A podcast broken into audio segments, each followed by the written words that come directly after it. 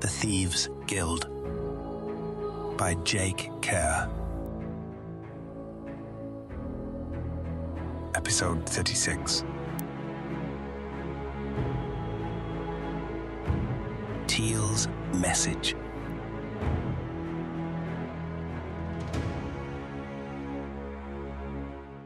Things went perfectly, and after an hour, Mela found herself guarding the entrance to Harvest House.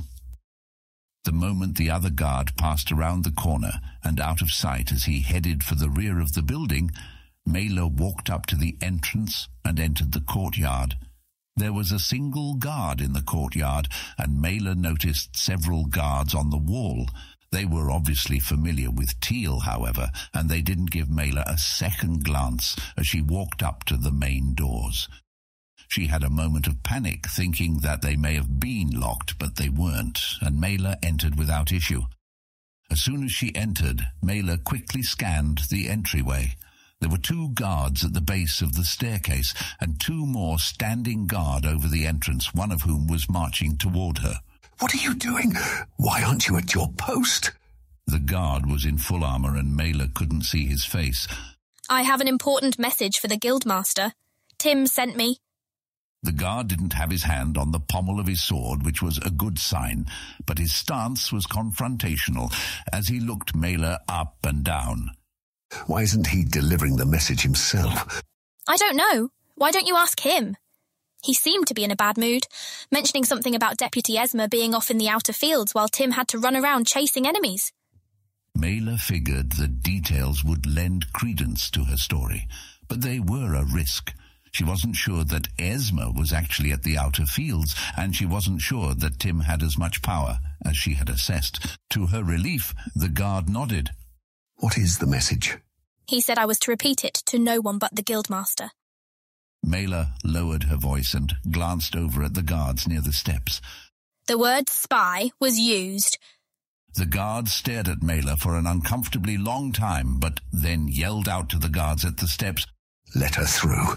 She has a message for the Guildmaster. Mela bowed her head to the guard, turned and walked briskly up the steps to the second floor. She had passed the first two obstacles, getting into Harvest House at night and getting past the first floor guards. There were another four guards on the landing of the second floor. Despite the chaotic nature of the Harvest Guild guards' living arrangements, Mela had to admit that the guild defenses were rather strong and the guards disciplined. Of course, it helped that Harvest House appeared to have only a single point of entry, making limited defenses all that was required. As on the first floor, a single guard approached. Mela was tempted to repeat her story and just walk right up the stairs to Polo's quarters, but she knew that while it may have worked on the first floor guards, it wouldn't work with the guards on the third floor. They were Polo's personal attachment and were too savvy to allow a low-level guard to just walk in to see the guildmaster while he was under threat of assassination. So she spun a new story. What's your business here, Teal? Damn. He knows Teal, Mela thought. Lowering her voice to a whisper, which Mela hoped would both disguise her voice and lend it more gravitas, she replied, I'm here to provide a message to one of the guards in the guild hall and to replace him on duty. Mela lowered her head. The guard stepped forward. Why? What is going on? Is it Richard? Yes, it is Richard. There has been a tragedy with his family. I am to deliver the message and take his place. By the gods, it isn't his daughter, is it? She's the sweetest thing. I saw her a fortnight ago playing in the fields. The guard was visibly distressed and had completely given up any thought of questioning Mela's motives. I fear it is. She is deathly ill. There is talk she won't make it through the night.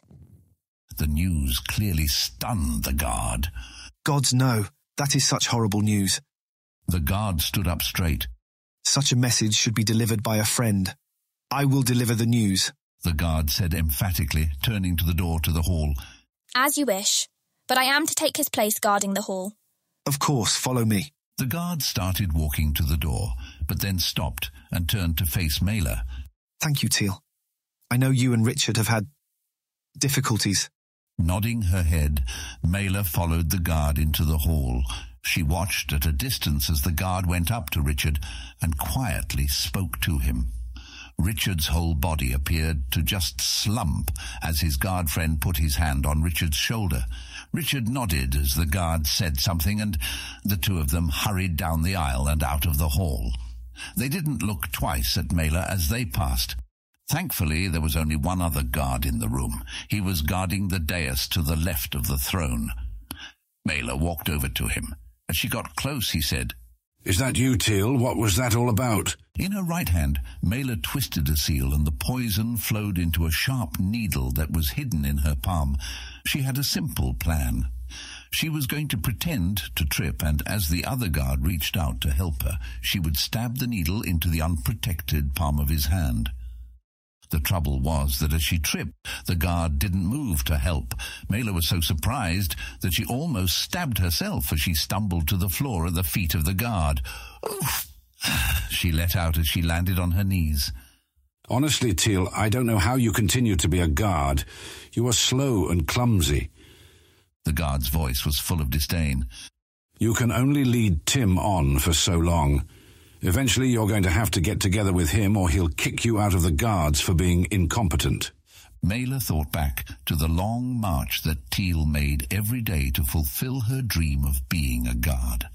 Mela was certain the dedication, the fortitude, and the honor in Teal's small frame was greater than anything this guard could dream of achieving. Reaching up, Mela grabbed the guard's leg, sliding the needle through the soft leather behind his knee and into his skin. Ow! The guard replied, as Mela used his leg to help her get her balance and stand. Sorry. Mela held up her armored hand. Must be a sharp metal edge on these gauntlets. I swear I will personally have Tim remove you from duty, Teal. The guard growled as he rubbed his leg. The poison took as much as two minutes to work, so she turned and walked over to the other side of the dais to guard. Hey, I asked what happened with Richard. Mela didn't reply. The guard marched over, anger evident in every one of his pounding footsteps. Answer me. Whispering again, Mela replied, It is none of your business. None of my business. The guard held up his gauntleted hand as if to strike Mela and added, How about I make it my business?